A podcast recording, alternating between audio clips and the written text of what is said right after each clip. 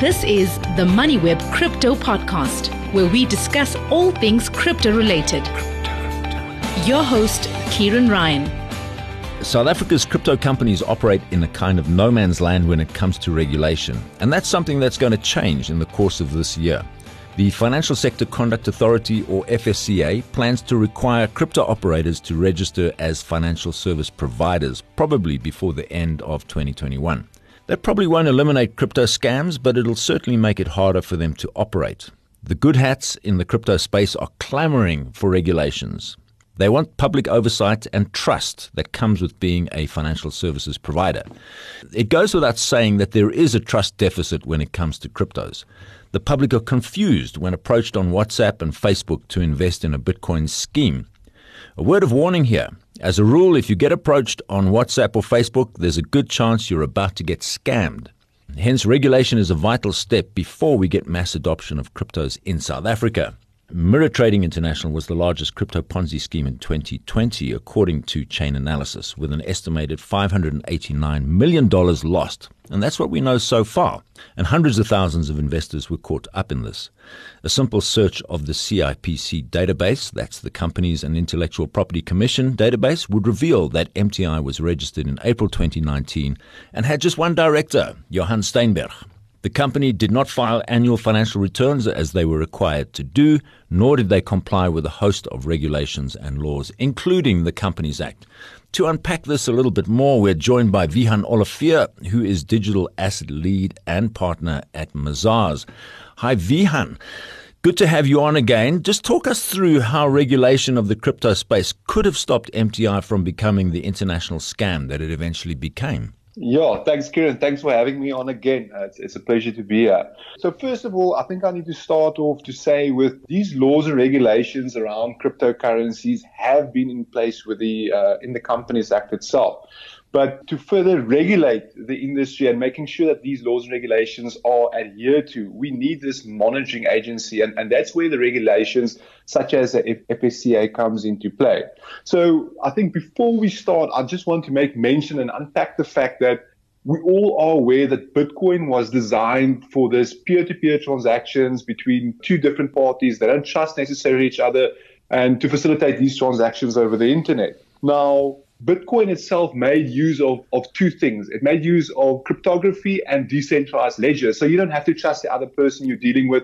Uh, there was no need for a central bank or intermediary such as a commercial bank, anything that's also, it operated almost out of a unregulated environment. But people fail to see is that cryptocurrency itself was designed to, to facilitate these transactions, but it wasn't designed to completely be without regulations, that it can't be regulated at all. But coming back to the regulations that we have in South Africa and the Companies Act, it's quite interesting that the Companies Act states that when a company holds uh, customer assets in a fiduciary capacity exceeding 5 million rand, you need to be audited by a registered auditor. So you can imagine MTI more than likely they would have had uh, assets in a fiduciary capacity in excess of 5 million rand. And most virtual asset service providers that have custody of, of customer funds probably exceeds that five million in any case because I think it's something like like six bitcoins uh, to, together. So that was the the one point. Then the Companies Act also states something called the public interest score. So the public interest score is is calculated in terms of the Companies Act, and it takes into consideration things such as the revenue of a company, uh, the number of shareholders, uh, the third party liabilities, and the number of employees. Now, the revenue, uh, one point for every million rands worth of revenue, one point for every shareholder, one point for every million rand of third party liability, and one point for every employee. So that basically calculates the public interest score. Now, as soon as a company has a public score in excess of 350, you are required to be audited in terms of the Companies Act. So we quickly perhaps jump to the accounting side of it. Let's go to, to Mirror Trading International as an example again. For every investor that came and invested one rand or, or, or one Bitcoin into Mirror Trading International, there would have been a debit being either the, the digital asset being received or the actual bank account and a credit being the customer liability. Now I can imagine the amount of transactions and funds that were flowing into Mirror Trading International would have had this massive public interest score as a result of that third party liability sitting on their balance sheet. Now, having said that, you can already see there's already two factors in the Companies Act that require mirror trading to be audited. Now, once a company is required to be audited, they need to provide audited financial statements six months after the financial year end. So let's back jump back to, to Mirror Trading International. The key dates here, as you mentioned, the company was incorporated on the 30th of April 2019, and on the same day they started business. They had a February year end. So that means incorporated on the 30th of April 2019. So their first financial year end would have been the 28th of February 2020. So of course, going back to the Companies Act, the Companies Act says six months after the financial year end. So that would have been 31 August 2020. MTI had to produce audited financial statements for the first time.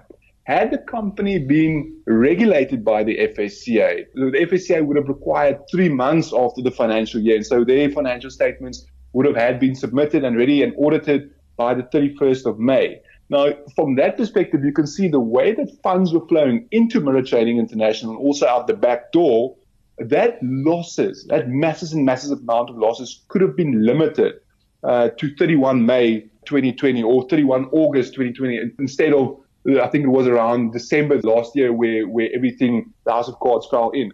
The issue here is there was no regulations in place. And in addition to that, if you look at the CIPC report, Steynberg, the sole director, never appointed an auditor to start with as well. So there was no regulating body making sure that these financial statements are being compiled, the audit is actually being conducted, the auditor has been appointed, and all those type of things. So, and of course, if, if you are registered with the FSCA, they also do the uh, due diligence to make sure that they can issue that uh, that FSP, that financial service provider license to you. So besides from FSCA doing their due diligence, also if an auditor had to be appointed, the auditor also had to do their due diligence to make sure that we can accept someone like an MTI as the client. Now, to, to give an example, back in June 2020, I got a message from a former colleague of mine that asked me whether I heard about MTI and whether it's something I, that, that I would recommend he invest in. So, of course, I just had a look at, at the MTI, I made a username, logged in, had a look around. 15 minutes later, I logged out and said, this is a complete scam. It's clearly some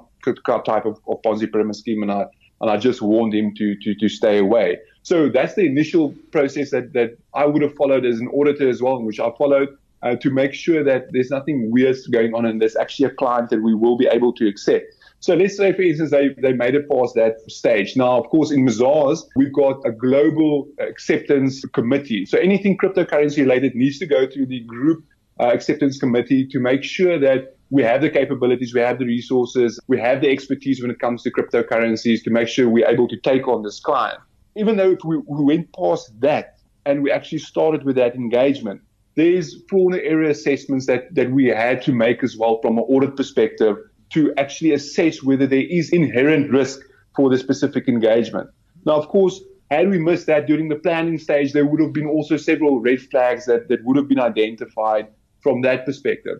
Having missed that, then we go down to the revenue. So let's say, for instance, Mirror Trading International, of course, I haven't had an eye on any financial records or anything of that sort. But let's say, for instance, they did account for the revenue the audit of that revenue, actually, we would have used IT general control environment testing. We would have used data analytics. Uh, we would have used application control testing. And somewhere down the line, out of the woodwork would have came that these transactions are actually fictitious trades taking place. But let's say, for instance, go even further and say we've missed all of that as well. Then, of course, we had a look at the digital assets, have a look at the cryptocurrencies on the balance sheet as well. Now, as I mentioned, with every rand being deposited into Mirror Trading International, there would have been a corresponding liability. Now, of course, from an audit perspective, we would have focused on the asset and worked to the liability and not vice versa. But essentially, we need to cover our risks from an audit perspective to make sure that the digital asset sitting on the balance sheet, that it's correctly valued, it does exist, it's complete, and the company actually has rights and ownership of that specific asset. So, of course, the valuation, that's easy. We go to the exchange, see what the, the cryptocurrency is trading at at financial year, and multiply that with the BTC sitting on the balance sheet. Fine, fair enough. We, we're able to calculate the, the valuation of, of the, uh, the digital assets from that perspective. But the completers as well, it's, it's more easy. It's just ITGC and application. Just pause there. ITGC, what are you talking about? So ITGC is information technology, uh, general control environment testing. So it's basically to get assurance around the, the general control environment uh, from an IT perspective of a specific company. Okay. So that, that we usually do to get assurance over the environment. So we're able to use data analytics and, and application control testing as well.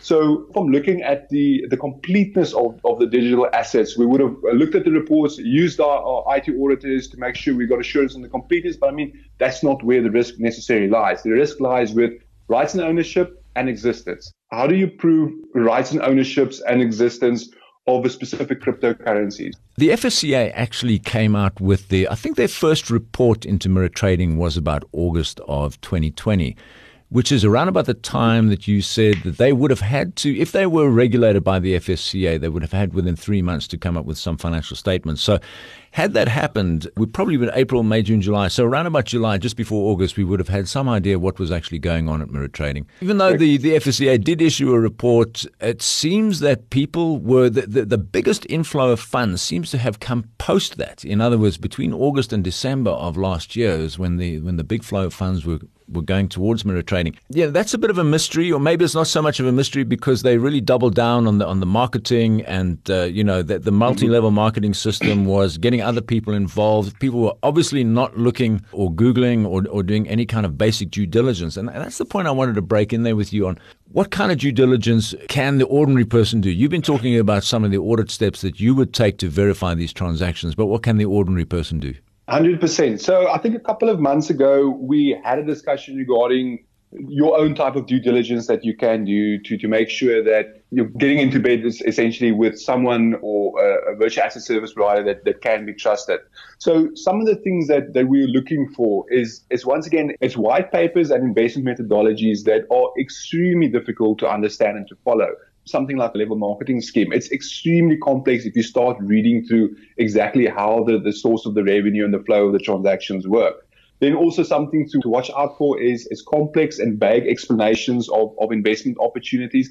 It needs to make commercial sense. You need to understand what they're doing and how they're doing it. It can't just be an answer of, no, a computer does it or a bot does it. It, it needs to make com- commercial sense from, from the uh, perspective of, of how these revenues actually being generated things to watch out for, promises of guaranteed returns, which seem unrealistic. Of course, this is the bad thing with if we're looking at cryptocurrency. There's been significant growth. There is masses of opportunities, but no one can guarantee it. What's happened has happened, but no one can guarantee it's going to happen again or it's going to be a certain percentage. So always be on the lookout for, for unrealistic guaranteed returns. Then um, we spoke about uh, the the FOMO effect, that countdown clock. And, and this happens a lot with. Just explain FOMO.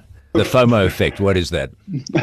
so the FOMO effect essentially is, is a fear of missing out. So they have this clock here, and this is a once in a lifetime opportunity, and, and it's ticking down. And you think, oh, shit, okay, maybe, maybe I must buy here just to, to, to get a possible investment and get a possible return from, from the investment. So that's that's one of the tactics that they also use to get in investors without actually thinking rationally over a period of time, what is this investment I'm investing into? So that's also one of the techniques that they use. Then, of course, phrases like for the generation of wealth, your money should work for you. Uh, you actually did a, a piece, uh, I think a week or two ago, Kieran, about um, people that invested with, a, if we can call it a, a, cryptocurrency broker. And if you look at the photos there, it's luxury cars, there's jewelry, uh, sometimes beaches, champagne, those type of things. Um, also, some things to look out for is, is poorly pulled presentations. Um, and what we have also seen, of course, someone acting on behalf of the exchange that, of course, that's false. Like someone saying that they they are a Luno representative and they can take your cryptocurrency or fiat and, and trade on, on, on your behalf, which is also uh, a complete scam uh, from, from what we've seen in, in, in happening in, in the industry. Also, if you look at those websites or those presentations, uh, have a look at bogus testimonials trying to create this illusion of credibility. Um, have a look at the team members on there. Try to find out if they actually exist. Uh, have a look at the team members on the website. Compare that to what you can find on LinkedIn. Um, and then also one of the key things to watch out for, which is Pyramid Scheme 101, is income that is not predominantly generated by the growth of your investment, but from a referral fee. So that's where your income is generated depending on how many people you get into the scheme. Yeah, I would just add to that if you're getting approached on WhatsApp and Facebook, I mentioned that at the beginning. Generally speaking, just don't do it. Just just run away. There, there's ways to do this correctly, and there's ways not to do it correctly. And all of those guys who got involved in mirror trading that were promised ten percent per month, and I'm still getting emails from them uh, to this day. The fact of the matter is, had they bought Bitcoin a year ago and held it, they would have done better. They were yeah. actually done better. Bitcoin is up 600%, and, and they're trying to make 10% per month. Well, you know, just sitting and holding it in your own wallet, you would have done much, much better. Correct. And it, and it breaks my heart to see people lose their funds rather than just going to credible virtual asset service providers. I mean, one has to you know, have some pity for the FSCA, which we know is daily inundated with some new scam, and I'm having to refer a lot of these these inquiries I'm getting to them. You know, MoneyWeb, we're getting calls and emails every week to investigate some new scheme, which all too often turns out to be a scam, and this ends up tarnishing the image of the whole industry. How can the auditor assist in cleaning up this image? After all, the the auditor is a public and not a private good. You're, you're, you're 100% correct. So, of course, we have from audit firms, audit tax and advisory firms, we, we render what is called private services, which is more from a consult, consultant perspective. But if you look at an audit, that's more the public service. So, we are, our audit opinion, if you look, have a look at it, it's, it's presented to the shareholders and, of course, all stakeholders alike. So, the same if you look at a, at a listed entity, for example. Those financial statements are freely available because there are people from the general public that actually invest, uh, invest in these uh, uh, listed companies. So let's have a look at, at the role we play as, as auditors. A couple of years ago, laws and regulations came into place that requires the auditor to adhere to something called NOCLAR, which is non-compliance to laws and regulations. So any form of non-compliance with rules and regulations, we need to report to our regulating body and any other body that, that would be affected or, or governs uh, a specific type of, of entity. Uh, we've got the code of ethics on our side. We've got SARS regulations that we adhere to. We've got the independent regulated board of auditors that we need to uh, to to adhere to and their regulations and also report to them. We've got the South African Institute of Chartered Accountants and you can see with the amount of regulations and, and the normal procedures outside auditing and actual financial reporting that we need to adhere to, this is why audits sometimes become so costly as with all those regulations coming into place. But let, let's focus down to what the responsibilities of, of the auditors is. So the first step that we need to do is to make sure that we've got the resources and the capabilities to audit these virtual asset service providers. So do we have the technical technical abilities? Do we understand cryptocurrency? Do we understand the trade? Do we understand the security behind cryptocurrencies? Because one of the other standards that, that, that govern us is, is the international standards of auditing. And it specifically says that you need to make sure that you have the resources available, either from a staffing and a technical uh, uh, perspective to make sure you're able to service these clients. And, and just to give you an example, um, I was approached by our Singapore office to to assist with engagement on on stable coins, and it took me a week and a half's research to make sure that we have the expertise and the tools to make sure that we are able to to able to, to audit these type of, uh, of, of, of, of stable coin entities.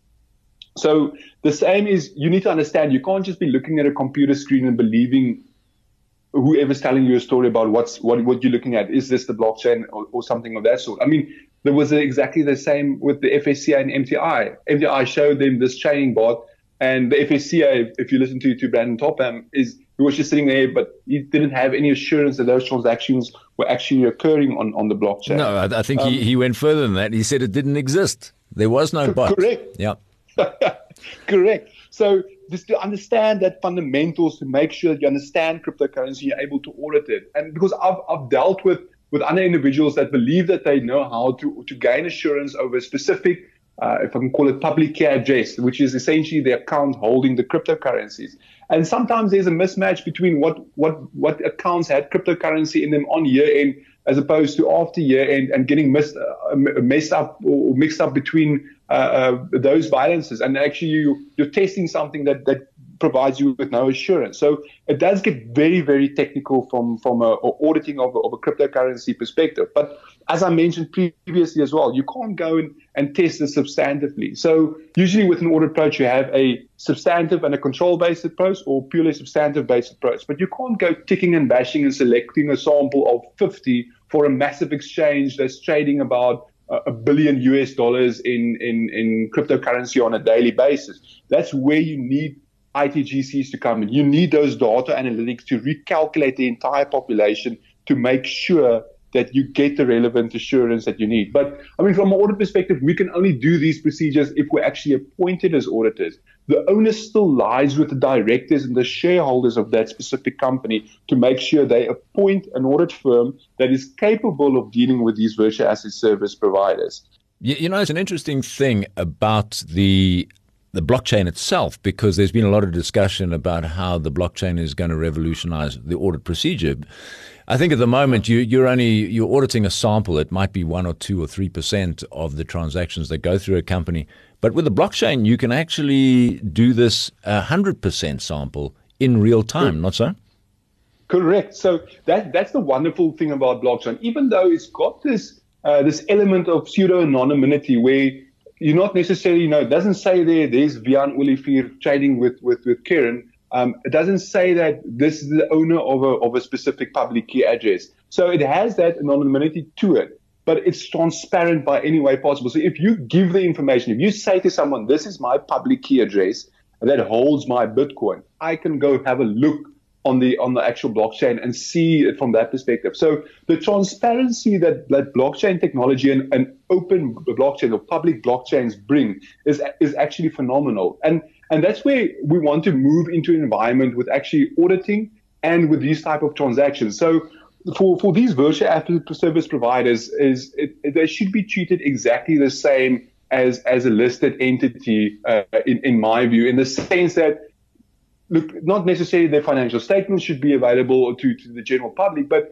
at least say this is our auditor. On the, on the bottom of the website, they've got their logo for the FSCA regulated. They've got their financial services um, the provider logo, and of course, then they've got their logo there. This is our auditors. We're actually adhering to laws and regulations, and we've appointed an auditor that understands the technology and are able to give the assurance to all the stakeholders involved. Because essentially, if, if you are reporting or giving an audit opinion on one of these exchanges, it's not necessarily, oh, you, you do have it to a certain extent, you have some obligation towards the stakeholders, but you've also got a massive obligation to the general public as well, based on again on that on that liability that's sitting on the company's balance sheet. But that's why I'm saying that it needs to be the transparency that the blockchain technology is offering us, but also be transparent in our day-to-day dealings with, with customers from a virtual as a service provider perspective. Yeah, I, I, would also urge crypto companies that are operating in South Africa, you know, that have company registrations, post that up on your website so people can just do a quick check on it. Because and if it's your CIPC certificate, um, then you know, it'll also show who your auditors are. And I think this is part of the, just the basic rudimentary due diligence that people will want to look at. And, uh, you know, having discussed this with a number of different people, we are now entering a phase where the early adopters of cryptos were the techies and they didn't really care too much about all this stuff, you know, the box ticking. Mm. But I think we're getting to a point now where uh, institutions and companies and family offices and that sort of thing are starting to look at it. And maybe some uh, people who are not particularly adept at, at looking at cryptos and how to investigate them and understand them, they, they need a little, a little bit of hand holding and a little bit of transparency on that. Just for the benefit of listeners, maybe spell out who are the legitimate players in South Africa. And I know this this could be upsetting for people who are not mentioned, but give us you know your top of mind. um, and and by the way, if you're not mentioned here, it doesn't mean that you're not legitimate, but but just give us the, the top of mind, and, and I'll maybe add one or two if you miss. Yeah, I think just from my perspective, these are the guys that I've met in the industry that that give me that, if I can call it that warm fuzzy feeling from an auditor's perspective. So. Um, of course, there's Luno. Luno is also a client of Mazars. Um, having dealt with them, having dealt with their uh, their security team with uh, with Timothy, who's one of the co-founders, also Jacques from their security team. They, their security is top notch. It, it, really is something of a world class standard from that. So that's why, of course, from, from my own perspective, but I get that that comfort uh, uh, from from Luno. Of course, uh, one of the other large exchanges in South Africa currently is, is VALR. I've had one or two chats with with Farzam previously. Um, of course, he he knows he knows and understands that his line, his name, and his co-founders' names are on the line when it comes to the security of, of, of customers' funds. And also, if you see how they treat their customers as well, you can clearly see that they've got the the if I can call it that methodology or that that uh, if I can call it corporate uh, social responsibility that they know they've got in terms of of their uh, of their customers. Of course, then from investment platform perspective, uh, Revix also a client of ours, uh, dealing with Sean Sanders there. They also do remarkable work um, and um, also definitely a, a, safe and secure place to to invest with. Uh, also, recently I made contact with uh, with Dean Joffe from from Bitfund. Um, very credible guys, um, very knowledgeable guys. They clearly have their ducks in a row there, and also pro regulations. Um, some conversations I had with uh, Richard D'Souza. I haven't dealt with him in a, in a, in a business environment whatsoever. But I mean, I've heard only good things from, from, from Richard and, and Altcoin Trader. Um, one of the guys I haven't met uh, previously, John Ovadia, but if you look at Ovex, uh, his company, the work that they do there is phenomenal. And they've also got an extremely good track record. I think they've been up and running since 2017 as well, also give you that warm, fuzzy feeling. And then also more recently, um, I was appointed to do some work for, for Invictus Capital as well. Um, on, on their end, also from a security perspective, and some of the work that I assisted them on relates to their security and their encryption. Um, very, very credible guys there, and also, um, yeah, they, they, they're top notch when it comes to security. And I think EC10 would uh, fit into that category as well. Uh, you know, that's the company launched by Earl Loxton and Michael Jordaan. Uh, mm-hmm. It has a similar product to Revix and were you investing in a bundle of cryptos? Um, so, okay, you've you've been through a few, and again, uh, apologies if somebody feels that they have been left out of this. They're welcome to write and complain and uh, we'll try and rectify that in the future. Okay, but it is important uh, because it's a question that comes up a lot: is who are the legitimate players and who are not, and and we have to sort of oh. try and help people over that hurdle a little bit. Just running out of time here, Wiehann. The Companies Act has some protections, and you have to submit financial statements annually to the CIPC, depending on the size. And you went over the uh, the scoring system, the public interest score, mm-hmm. and so if you've got a score above 350, you've got to have audited financial statements. So there there are certain things that you can check for and unfortunately, this is one of the things that you're going to have to do if you're going to go into a relationship with a business. You want to start checking some of these things. Go to CIPCs to see who the directors are. Do they have offices? Do they have phone numbers? Uh, who are the directors? Do they have a track record of success? Who's the auditor? What does the website look like? Does it have bad English? Um, is it simply explained? Are they transparent? You know, the, you've mentioned some of these things already. But uh, are there are there any other protections that people should be looking for? Yeah, not necessarily anything else, because I mean, what we're dealing with from from perspective of information that's available to you, that that's the best checks that you can do to make sure that you get that comfort, uh, unless it's regulated. Because once it's regulated, it takes away that burden that you need to do. Of course, you need to do some of your own fact checks just to make sure that someone's not maybe using a FSCA logo and saying they're regulated. You can, of course, at any point in the stage, ask someone for the FSCA regulation, and you're going to go check it uh, uh, to the FSCA website. But other than those procedures and, and, and methods that we explained earlier, there's not a hell of a lot more that we can do to to give you that assurance rather than just to do your own due diligence, but of course um, ask the questions. Ask the questions. Have a look at CIPC. Uh, do your Google searches as well. I mean, Google searches is the easiest thing in the world, and you just let you go into whatever you're looking at and just type the word scam afterwards because there would have been someone that fell for it the first time. Just don't be the person that falls for it the second time. Yeah. Okay. Last question here. Just talk about the the audit of the security of crypto companies. Now, this is a big deal. It's custodianship of cryptocurrencies. There's a huge amount of money that all of these crypto companies in South Africa have put into security. You mentioned Luno and VALR and Altcoin Trader. You know, they really have got this buttoned down pretty solidly. But it is a, a key issue in the crypto space: is how secure is your Bitcoin there? Now, I imagine that's fairly technical. We don't need to go into the technical steps, but are there some ways that you can actually interrogate that? Yeah, definitely. Um, so this is where it gets extremely interesting when it comes to the actual audit of the cryptocurrency holding as opposed to the to the revenue generation from the physical transactions. So uh, we've got hot, cold, and deep freeze wallets. Now, essentially, hot and cold wallets are connected to the internet. Hot wallets usually sends uh, cryptocurrency, while the cold wallets receive it. But the deep freeze wallets is the important part because that's where the majority of the cryptocurrency is stored. And there's very, very secure procedures uh, put in place there to make sure that there's no uh, misappropriation of funds or any security threat. So from a Bitcoin's perspective, uh, you can use something like a multi-sig as well, two or three multi-sig, meaning it's like you need more than one person to actually sign a transaction. Um, some exchanges make use of custodians um, with also to safeguard their, uh, cryptocurrency holdings. Um, but there's there's various various security measures in place, and all of these exchanges also apply something that's called KYC and AML, know your client, and anti-money laundering to also make sure that there is no illeg- illegitimate players actually using uh, the specific exchange. But of course, when it comes to the actual auditing of these cryptocurrencies, I mentioned previously there's a bunch of assertions that we need to cover from an audit perspective. The two main assertions there is the existence. Does the cryptocurrency exist? And does the person actually or the exchange actually own the cryptocurrencies? So from an existence perspective, we do reconciliation using our tools of various cryptocurrencies uh, on the various blockchains, and we reconcile the balance up to the financial year to prove the actual existence of, of a cryptocurrency balance or public key address. Now, where it gets extremely difficult is how do you prove someone has a public key address or how do you prove someone owns that public key address? Let's say, for instance, I'm trying to commit fraud here and I'm just saying, I've got a hundred uh, Bitcoin in this public key address and I show it to someone on the blockchain, they can verify it. Okay, fantastic. But how do I prove ownership? And that's where it gets extremely technical. That's where we've developed these procedures um, to, to actually determine whether a company or individual has ownership of a public key address using cryptographic message signing or something of that sort to actually gain the relevant assurance. So it does get very technical, but also I need to perhaps mention from, from a security perspective as well. You hear about hacks um, of funds being stolen from exchanges.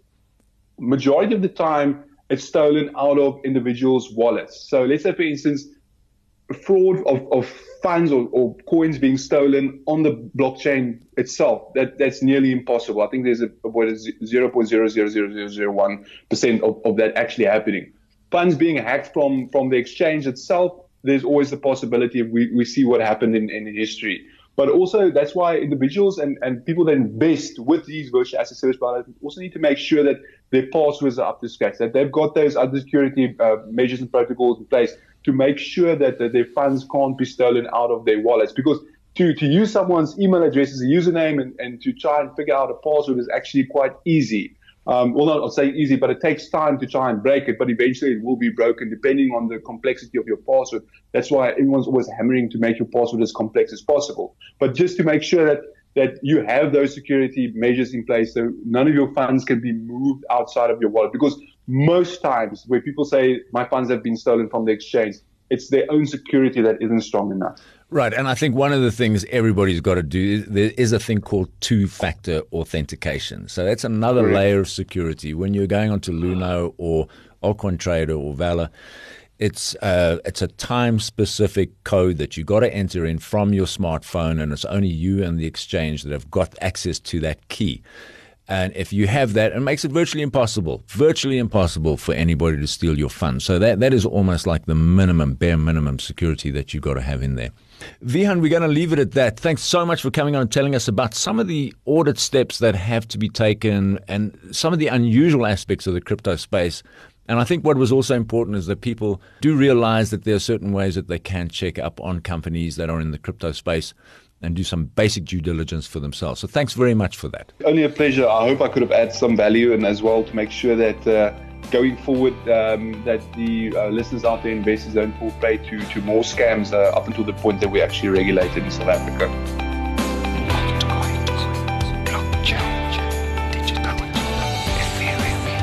Thanks for listening to the MoneyWeb Crypto Podcast, hosted by Ciaran Ryan.